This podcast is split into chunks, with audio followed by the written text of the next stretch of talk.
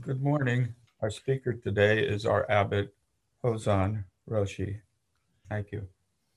An unsurpassed, penetrating, and perfect Dharma is rarely met with, even in a hundred thousand million kalpas. Having it to see and listen to, to remember and accept, I vow to taste the truth of the Tathagata's words. Good morning. Well, this is the fifth day of Sesshin. and I'm going to continue today touching on material that Sojun Roshi lectured on, drawing from his uh, collection, from the the collection for the book that uh, is being assembled uh, and is almost ready to go to publication, actually. So the talk that uh, that I'm drawing on is titled "Responding to Conditions," and it begins by quoting case 16 in the Mumonkan. Uh, and that case is very simple. I'll, I'll talk about it a bit first, but the case is simple. I think it's it's probably familiar to to many of us. Master Ummon said, "The world is vast and wide. Why do you put on your seven-piece robe at the sound of the bell?" And then Mumon wrote a verse, uh, as is customary. He had gave a, a short commentary and a verse, and I want to read you the verse. With realization, things make one family. Without realization, things are separated in a thousand ways.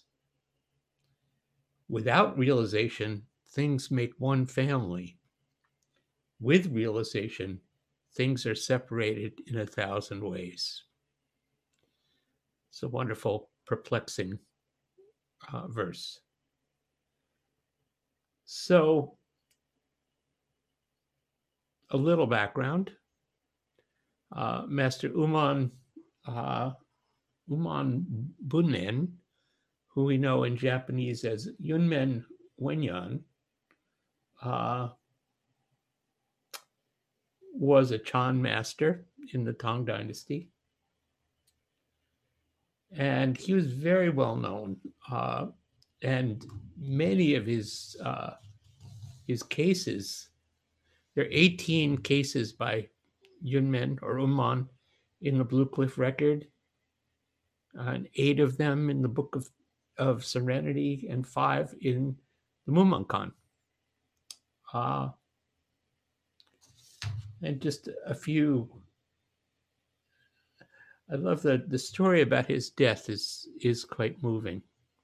Uh, one day when Ummon was 85 or 86, he composed a farewell letter to his patron, who was the new king of the southern Han uh, dynasty. And then he gave a final lecture to his monks. And he finished with this statement. He said, Coming and going is continuous. I must be on my way. So, uh, you know, actually, this whole talk, I should say, the context, this is a continuation of what we began this uh, Sesshin with talks on continuous practice. Uh, his last message is about continuous practice, and this whole talk is about continuous practice. So he gave this, he said, coming and going is continuous. I must be on my way. And then he sat in full lotus posture and he died. Uh, and his corpse, as was uh, the case often for, I guess, prominent monks, maybe prominent people uh, his corpse was mummified and preserved. Uh, and then they exhumed it several years later and had a big procession. Obviously, they it's like they mounted it on a palanquin and carried it around. Uh, and the mummy was venerated until the 20th century. And unfortunately, it disappeared sometime during the Cultural Revolution. So the corpse, the mummy disappeared, but his words are still very much with us. So again, uh, the case is the world is vast and wide. Why do you put on your seven piece robe at the sound of the bell? This is a this is a sesshin koan, right? Seven piece robe is Yokesa. Some of us have a seven piece robe, some of us have a five piece robe, five panels or seven panels, and some of us have while some of us have an invisible robe that we're always wearing, whether we have been given it or not.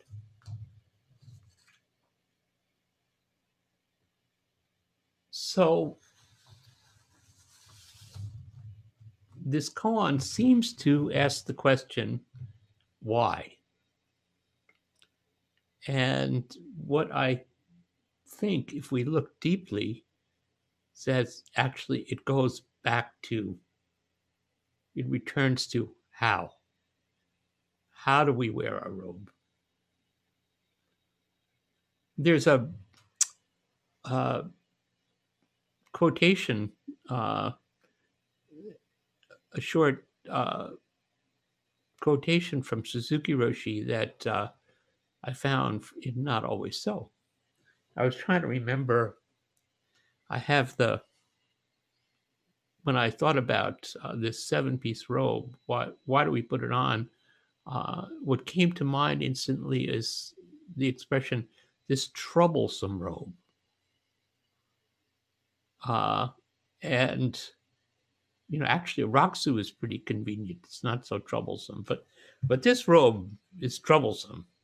Uh, it's hard to wear. It's always falling off your shoulders. You know, what Sojun Roshi said to me when I was ordained was uh, the first year is just learning how to wear your robe. And uh, I think reflecting on what Suzuki Roshi said about practice, so the first six months is hard. Uh, I would say the first year is somewhat of an understatement. Uh, it takes it takes longer, and even after several years, sometimes you can get, you know, trying to put on the robe or take off the robe, you get completely lost in it. You get lost in this sea of cloth. Anyway, this quotation from Suzuki Roshi says, "Real freedom is not limited when wearing this Zen robe, this troublesome robe that was the word I remembered troublesome. Uh, similarly, in our busy life, we should wear this civilization without being bothered by it, without ignoring it, without being caught by it. And this is where I think that sentiment is where Suzuki Roshi and Sojun Roshi's uh, teaching coincide. We should wear this civilization. We should be in this civilization without being bothered by it, without ignoring it, and without being caught by it.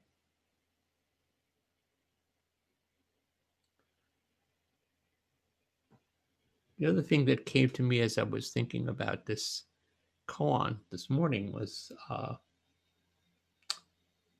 that wearing this robe, whether it's an actual robe of cloth or this uh, invisible robe that we wear, putting on this robe is paradoxically like taking off our old clothes and uh, going naked. It's like when we put on this robe, it's like we're putting on bare skin that's exposed to everyone.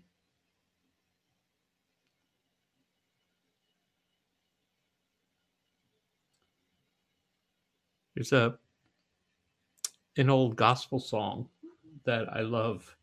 It's called Two Coats. And the chorus goes like this I'll tell you the best thing I ever did do. I took off the old coat and put on the new. So that's how we practice. It's just like when we put on a robe or a rakusu, or simply when we sit down in zazen.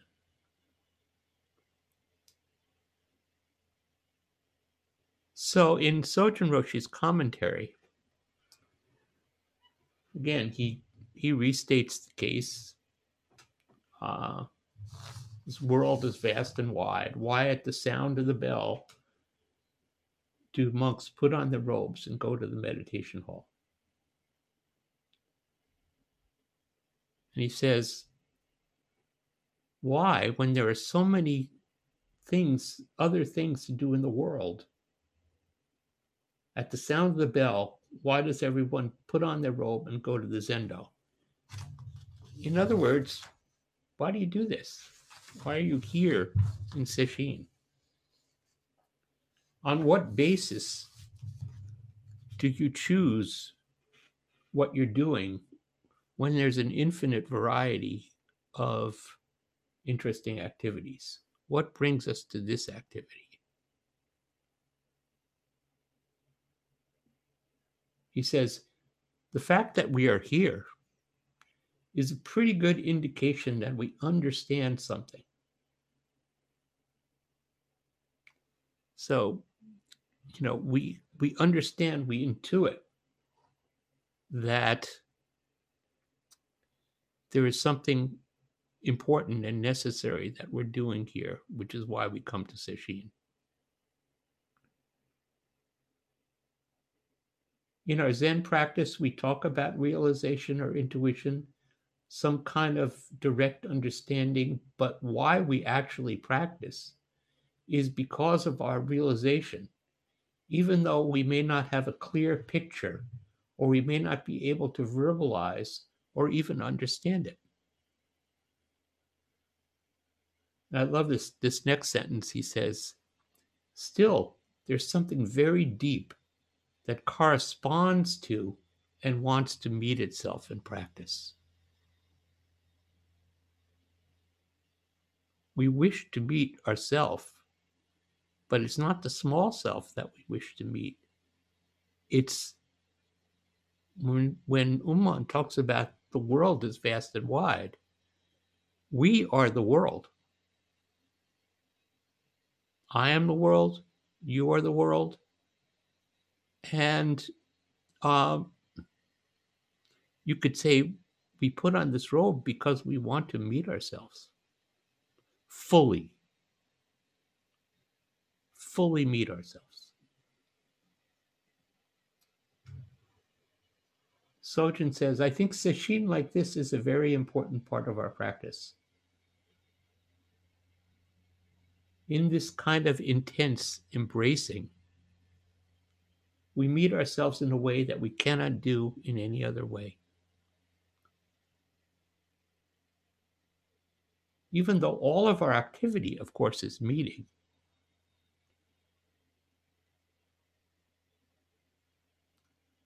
it is hard to have the same kind of realization as we have when we sit. So he's acknowledging that, strictly speaking, the Buddha Dharma is unfolding in whatever activity we do. It's not something that's limited to zazen or limited to what we call Zen activity. All of our activity is beating. But it's hard to have the same kind of realization as we have when we sit. And even though sesshin or sitting long has its difficulties, our desire for it is very strong. I would say, even if we have, as of course we all do at times, uh, some sense of ambivalence uh, or perhaps some anxiety about actually sitting long like this. Uh, at the same time, we desire it very strongly. And Sojun goes on to he now he's offering encouragement. He says, if we have sincere effort, then our realization will be pretty deep. But if our effort is half hearted, we may have some realization, but strictly speaking, our realization will probably be very shallow. Usually, our realization is proportionate to the amount of effort and sincerity in practice. This effort and sincerity is it's really evident. It's evident on the screen, it's evident in the Zendo. He says that's why we don't stress your understanding, but what we stress is your actual practice. And this is what I think this is what we saw in Sojun. Uh, what moved him was not someone's intellectual understanding or the grasp of Buddhism and the complexity of the doctrines that we're given. What impressed him was just to see us show up in the Zendo. That was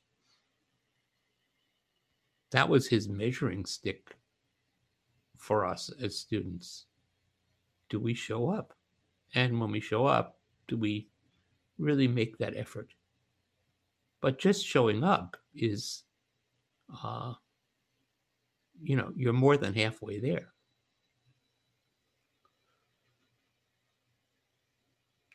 So we don't ignore understanding, but understanding without real effort, real practice is just like a picture book. So, how we learn our Zen, how we immerse ourselves in practice, how we get to true understanding, we say through our pores not so much through our ears, but through our pores.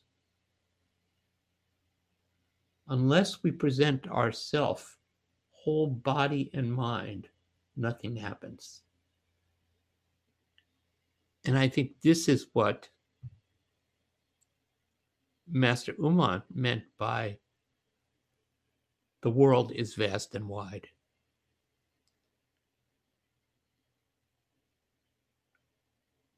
our whole body is the world. And the world is expressed in our whole body. And so uh, we present ourselves. We present ourselves. Again, we put on this robe and we present ourselves as naked.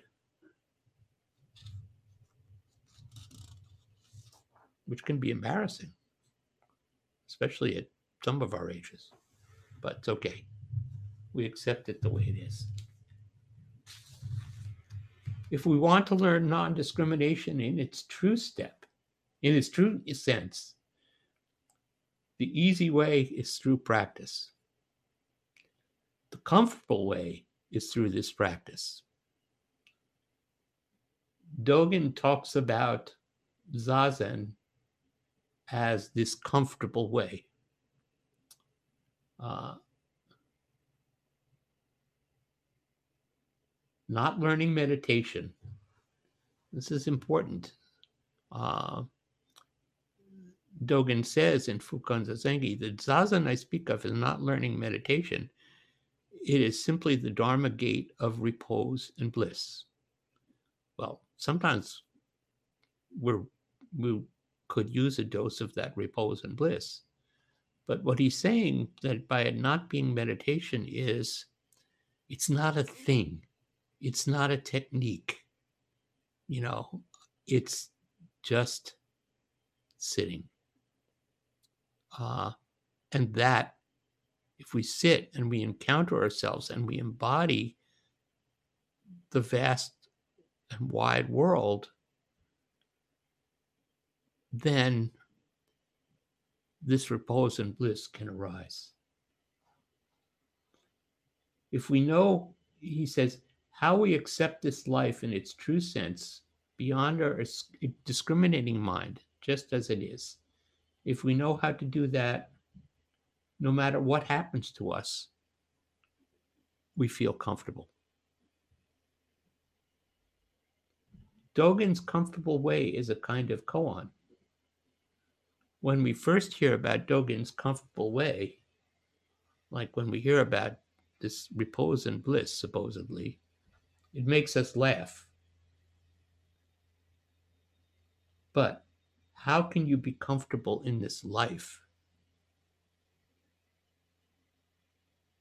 Sojun says, if you think zazen is, is uncomfortable, you should look at the rest of your life. And I think that hits home for for us. How can you be comfortable with all the difficulties? Real comfort, real comfort in any situation. If you can be comfortable in any situation, then you are your own master. If you know how to have composure, if you don't lose your composure in any situation, we'll all bow down to you. So this composure is is an interesting word which Sojun used often. And we think of it as a kind of gracefulness and of being being all in of one piece but there's an activity there. There's the activity of composition. In order to have composure, you have to assemble the various aspects of your being into oneness. Uh, it's very much akin to uh,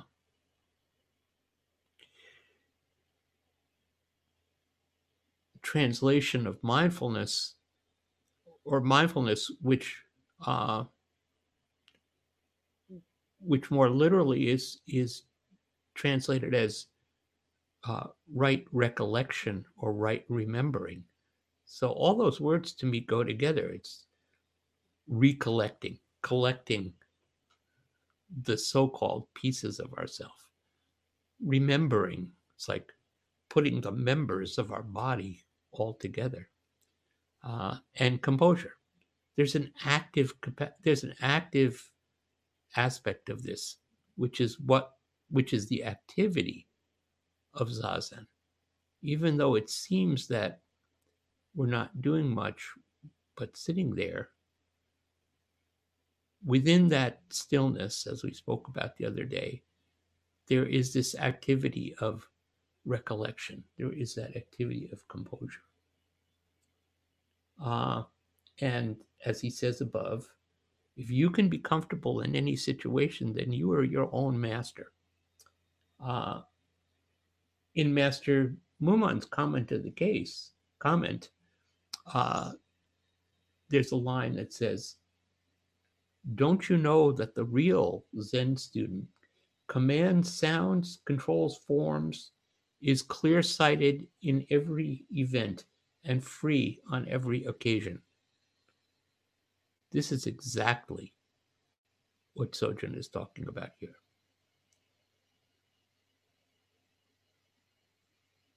To be your own master. Command, command sounds, control forms, be clear sighted in every event and free on every occasion.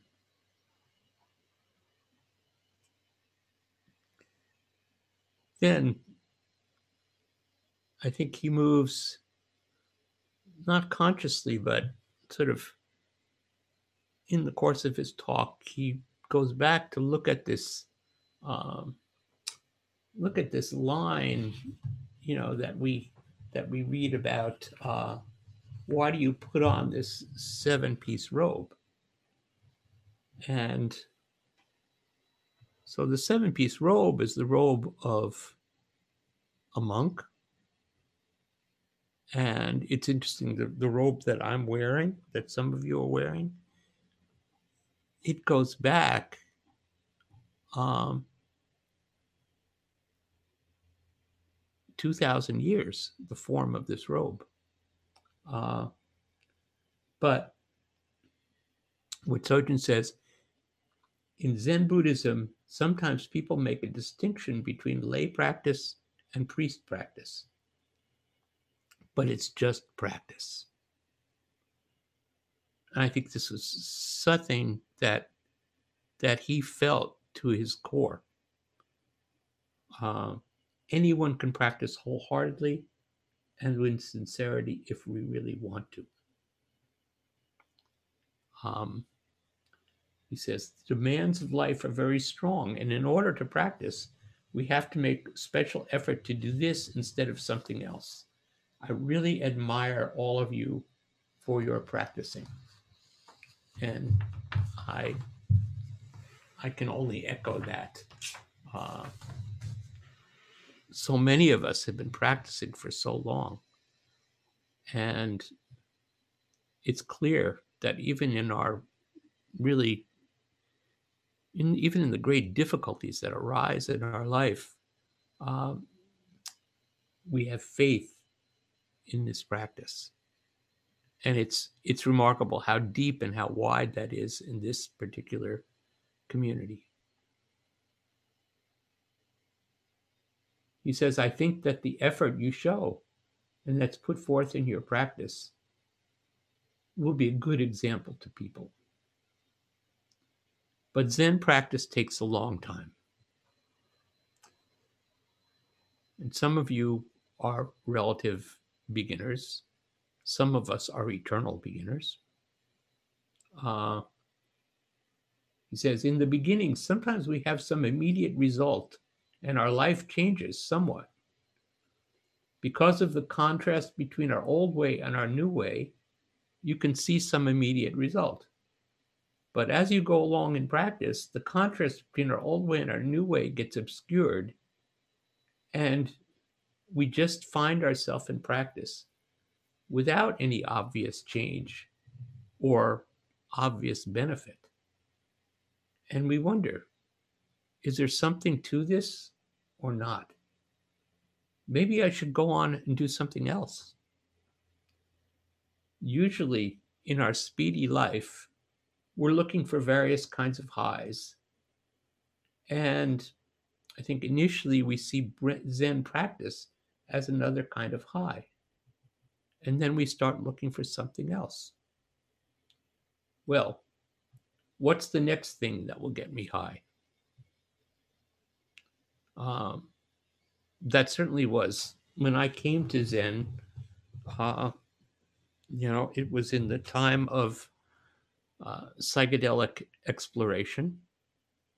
And me and my friends who came out here to California to sample Zen uh, had had a, a pretty substantial experience of uh,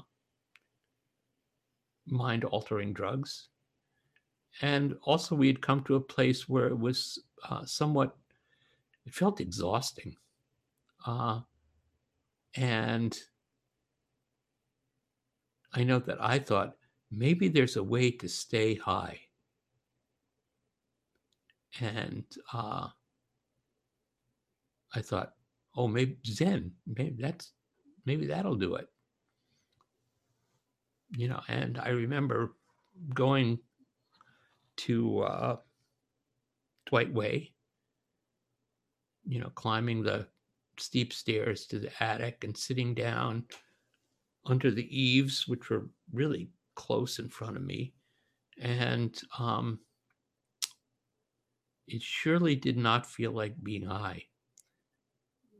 My legs were uncomfortable, and all I could see was, you know, vaguely swimming uh, patterns on the wall that, unlike my psychedelic experience, where those patterns would be fantastically interesting, they were not particularly interesting. They were kind of boring. And it's like, is this all there is?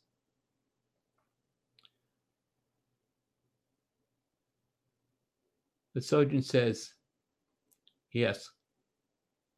Well, what's the next thing that will get me high? But Zen practice is more like a glacier than a landslide.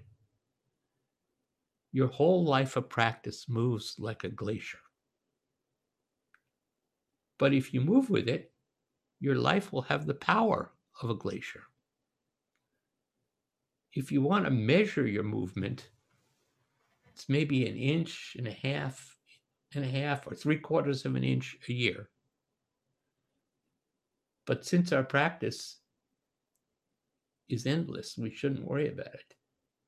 So that glacier, we know the power the glacier has to to carve valleys and to plow through everything, but it does it in geological time. And sometimes it seems like our zazen, our zazen power, if you will, is unfolding in geological time. Whether we have lay practice or monk's practice or just practice, the quality of our practice cannot be different. The quality of our practice should be in all of our activity. When you sit, you just sit completely with total freedom.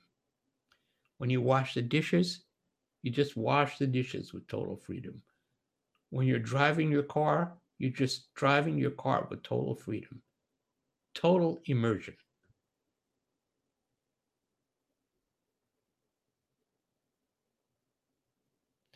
Zen practice means mindful, careful practice.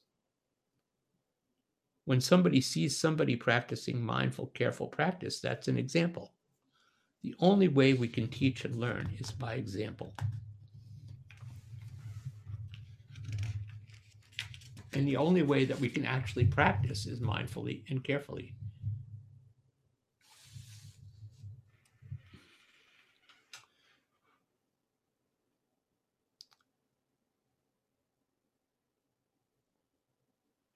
During this time in, in Sesshin, you should only be thinking, what is my body doing now? It's walking around or it's sitting. So the hands have got a place. We have our hands in a formal way. We have them in Shashu, we have them in Gasho, uh, we have them in a mudra. This is the form of the hands. So we don't walk around with our hands in our pockets. He says, as soon as you put your hands in your pocket, you're someplace else. And this is how we keep our attention focused. This is what happens when we put on, literally or figuratively, this seven piece robe. We put on, we, we, we put on this focused attention he says, and zazen is just this form. All day we keep our attention on this form. When we walk, we keep our attention focused on just walking. There's no time during Sesshin that's out of time, that's out of practice. So, walking, sitting, even speaking. We only talk when there's some necessity, but that speaking should be mindful speaking. And when we sit down to rest, that resting should be mindful resting. And when you go to the bathroom, that activity should be mindful activity. This is a challenging sesshin uh, to do five days like this. I think it's the longest we've done in an online sesshin, uh, where we end our formal zazen day at five o'clock, which means we have much of the evening before us until we go to sleep. I hope that, um, as I was suggesting on the first day, that you uh, you found a way. I hope that you found a way to continue your practice through the evening. Um,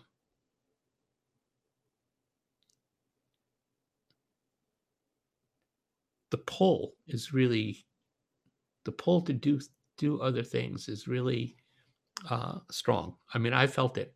You know, it's like uh, there was a pull to turn on the television. Uh,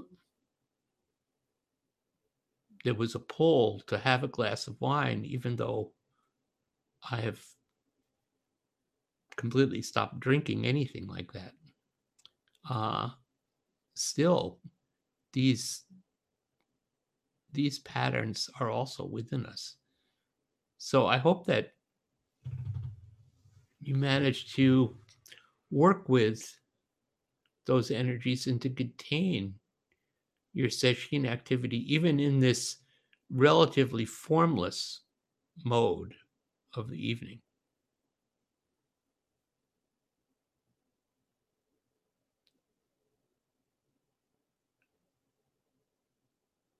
So he says, we keep our attention focused.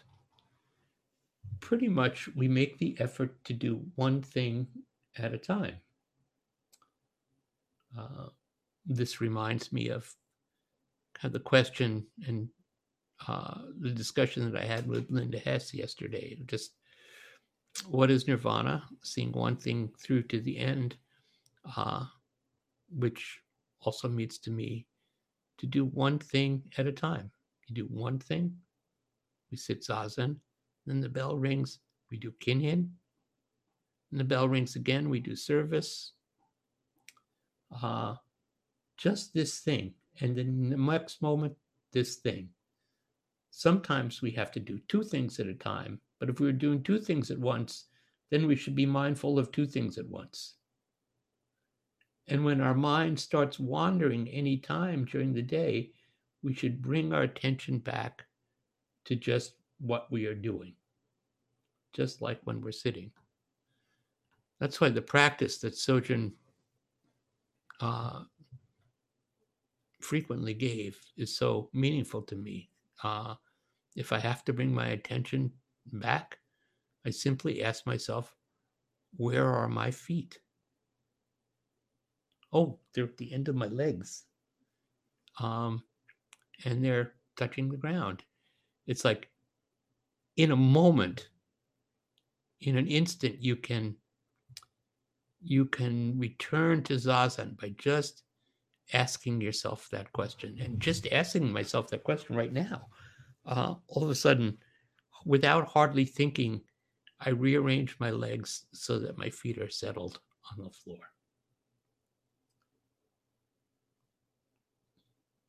So if we practice this way consciously over and over, we'll be able to penetrate zazen. Strong desire to penetrate zazen all the way through. How we extend this kind of activity into our daily life, either consciously or not consciously, is important. When we become totally free we can give ourselves to people. When we come, become totally free, then uh, this vast and wide world is not out there, and people aren't out there. We are just in this act of embracing. Before we are totally free, we are always holding ourselves back. But real freedom means to give yourself unreservedly. That's the freedom that we have through practice. If someone asks for something, we give it. At least what we can, we give.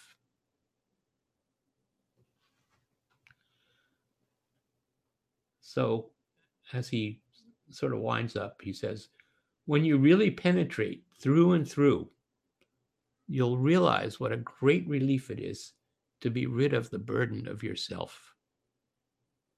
Uh, Shakyamuni Buddha is always talking about laying down the burden. So and so laid down the burden, has done what has to be done. That's often the way it's expressed in the sutras. What must be done has been done. And what must be done is just laying down the burden of the self.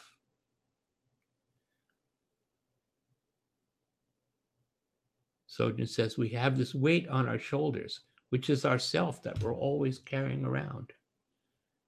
We carry this big sack of self around and it's quite heavy. And we all know that. But also, if we look at ourselves in the context of, in the setting of Zazen, or in other moments in our life, when we really look carefully, we see it's not always like this. It's not always so. That there are there are moments when we're not carrying around this big bag of self when we just act freely. To Sojun, when we can let that go, we will feel light and unburdened and free to do anything. The benefit of this practice is to help us get rid of this burden of self. That's the goal of our practice. So that's why we put on this troublesome robe. And as I said, I feel that to put on this troublesome robe is to take off your old clothes and go go naked go open, go receptive to whatever comes our way and responsive to whatever comes our way without it having to be constantly measured and filtered through these clumsy clothes that we of ourself so we can take off those clothes and put on the new. So that's where I will end for today. And uh, I really enjoyed just digging into these teachings of Sojun's and uh, talking with you about it. And you may have some question or some comments. So I'm going to hand things back to Gary to facilitate the Q&A. So thank you. Tempo. Hi. Um, good morning. Morning. So part of your talk reminded me of this story from the Zen teachings of Homeless Kodo, which is a story I really like, where Uchiyama Roshi is talking about his relationship with so- Sawaki Roshi, and he says something like, I started sitting because I saw Sawaki Roshi and how strong and confident he was, and I wanted to become like that. And I asked Sawaki Roshi, if I if I sit zazen enough, can I become that way? And Sawaki said, No, like I've always been like this. I haven't changed a bit since I started sitting. And then Uchiyama Roshi goes on to say that through the course of his teacher student relationship, he verified that that was true, that he he feels he was always cowardly and that at the end of his practice he was still as cowardly as he was when he began.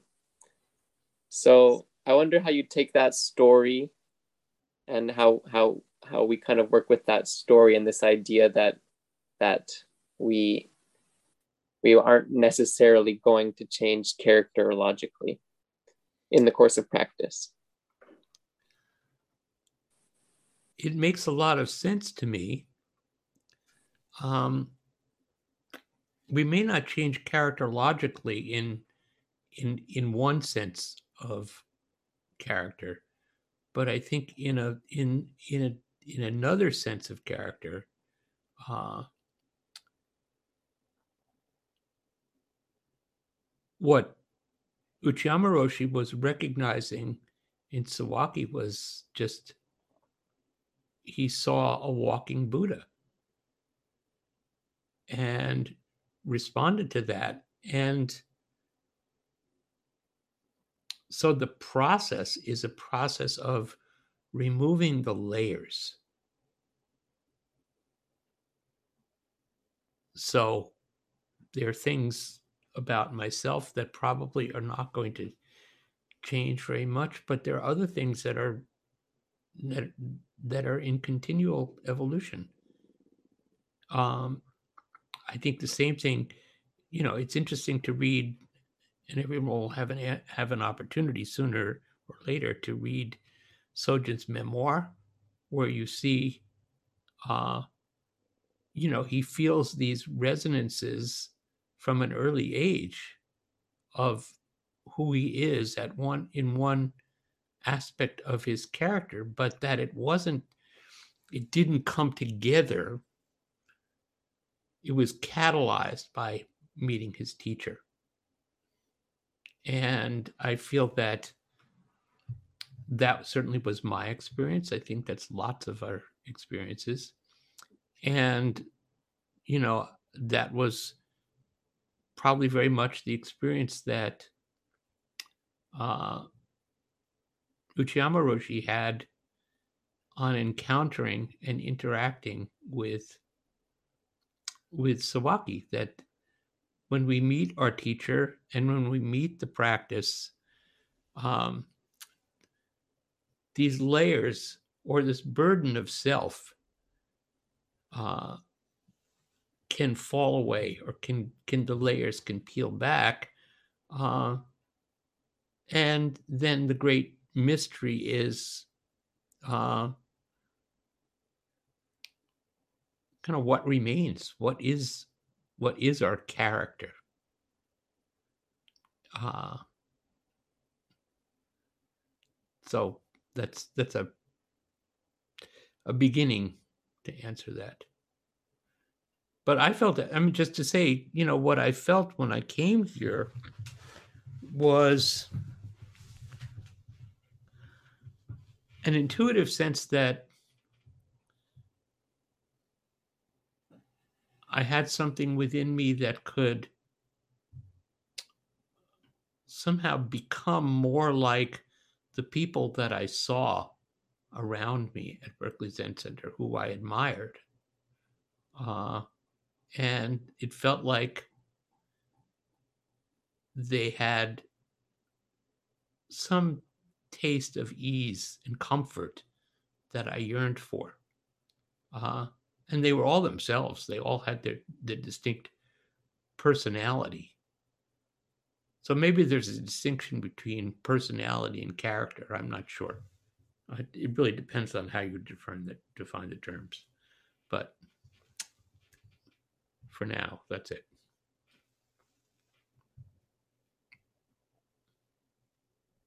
Ryushin, unmute, please. Thank you very much. I really appreciated that question. I appreciated your response to it, Hozan.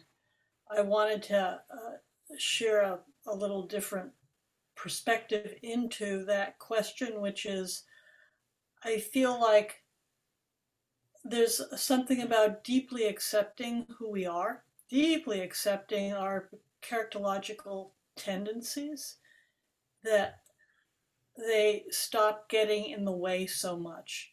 We stop trying to be someone that we're not or uh, trying to get rid of something that we have. And those difficulties seem to soften or uh, just stop being an obstruction in the same way. And I, one experience I had of that was with Blanche Hartman. I, I sewed uh, both my rakusu and my priest robe with Blanche which isn't a long time a difference. Blanche had a reputation as being someone who could be overly precise and somewhat reactive or judgmental. And when I saw her mind tend to do that at times, just, just there was just a little just a little hint of it, she would laugh about it. She would kind of call herself out in the lightest of ways, uh, such that I didn't even feel it. I, it was like Teflon. It was like those traits had become like Teflon. So I do think there's something about seeing yourself completely and accepting it that makes it uh, uh, not be an obstruction anymore. Thank you. You know, um, just when you when you describe that is certainly that's what I cultivate an attitude towards myself. I keep thinking of this moment between uh, in the presidential debate between Ronald Reagan and Walter Mondale, uh, when uh, I know Mondale said something and uh, Reagan's response was, there you go again. And somehow those words come up to me. That's what I say to myself. There you go again. You know, um, but it also is what Mumon and Sojun Roshi are talking about. Uh, to penetrate means um, that you are not controlled by these aspects of your personality. And uh, they can drop away. It's also important, I would say, again, to look. It's important to look at how these aspects of our personality may affect others, and that's always a consideration. Uh, and that's a serious matter. Uh, but to laugh at ourselves is a really good start. In fact, I, I I so agree with everything you're saying, and I feel like, uh, in my experience, it's seeing the impact that's really allowed the loosening of the self. That it Yeah. wasn't until that point that some of the other shifts could begin to happen. Yeah, and I'm sure that, you know, uh, I'm sure that was Blanche's experience. Mhm. Yeah, it's and it's important for it to be all of our experiences. Yeah, thank you. Helen, go ahead. Hi, Hozan. Um, I had a poet tell me once that um, poets were always looking for something in the room to get high off of. And I'm curious what you think about uh, describing mindfulness or tenderness as a kind of high. It's interesting, you know, uh, because I was trained as a poet by a by a wonderful poet, and uh,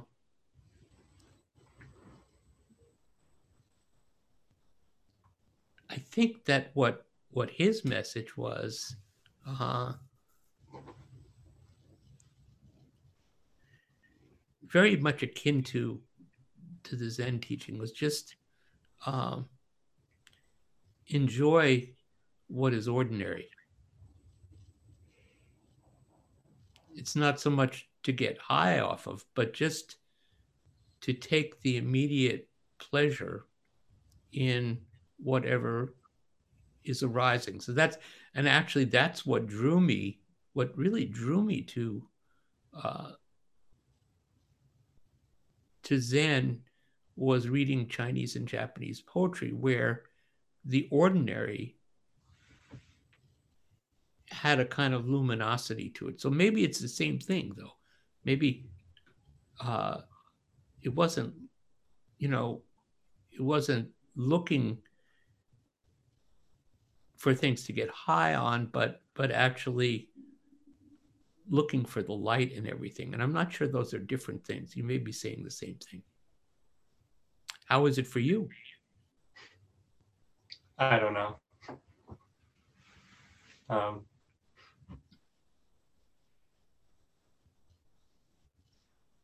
yeah, I suppose. Well, high is just a you know pretty loaded or charged term. So, um, but I but I but I do find the um, overlaps between meditation and poetry and drugs to be interesting at the very least. Well, I think, you know, uh, it's good to say, I don't know. And I would encourage you to keep trying to find out. That's that's actually your work. Please keep trying.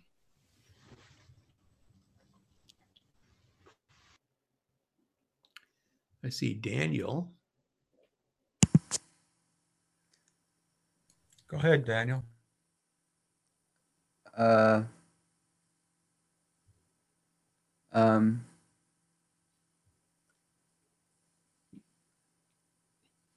hi. Uh, I I think you said something about so what is it? Is there something like gravid like very like uh just like unstable about the structure of like certain like self views that makes it so like why you why is it what must be done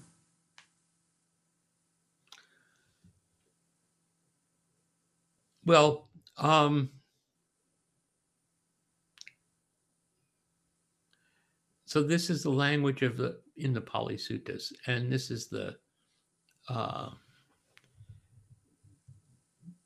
this is kind of the if you this is the goal of the practice that is described in that context.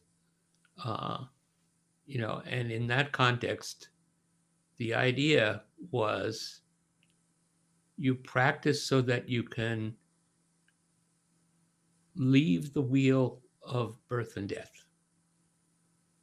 And when the when the Buddha, when somebody came to that uh, spiritual, arrived at that spiritual state, that's when the Buddha recognized them as having done what must be done.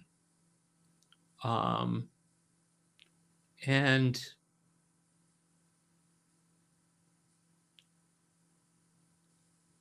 I think for for us, that's been somewhat redefined in certainly in Zen practice and in Mahayana practice. Uh, and perhaps we can never fully say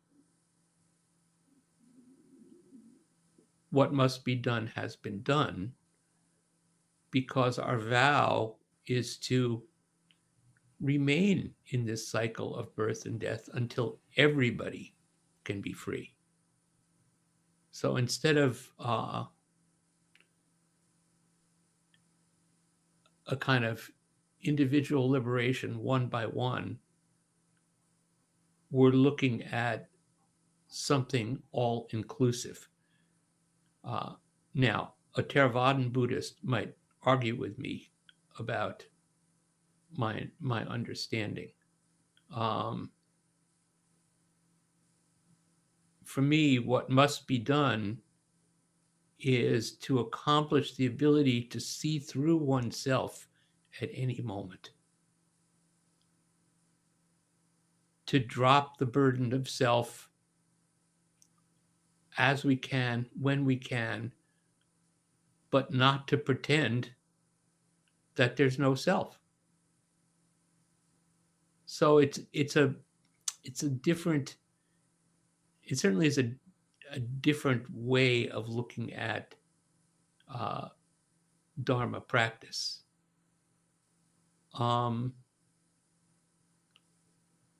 and the question that I, you know, comes back to you and to me is what is liberation?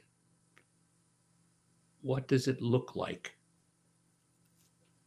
For me, but for me as a being who exists in this community and in this vast and wide world, which which Master Ummon talks about.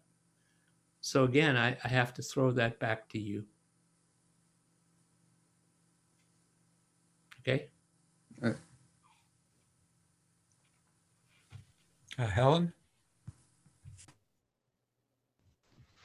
Good morning, Hozan. Morning.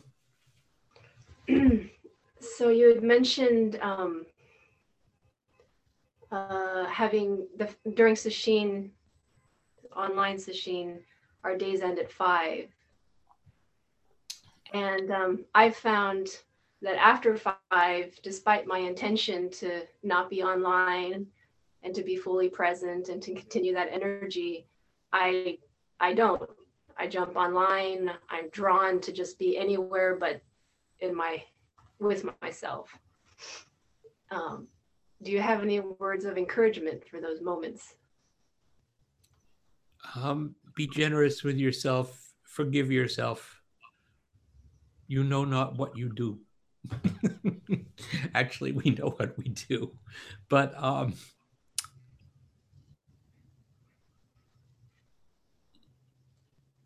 yeah, there's no sin in this tradition. Uh, and this is why the precepts, uh, as to my understanding, the precepts, the precepts are points of practice to return to. And, you know, I had to do the same thing. You know, I found myself online and then I had to ask myself, what was my intention here? And um, to forgive myself for my trespasses, uh, which are not really trespasses, but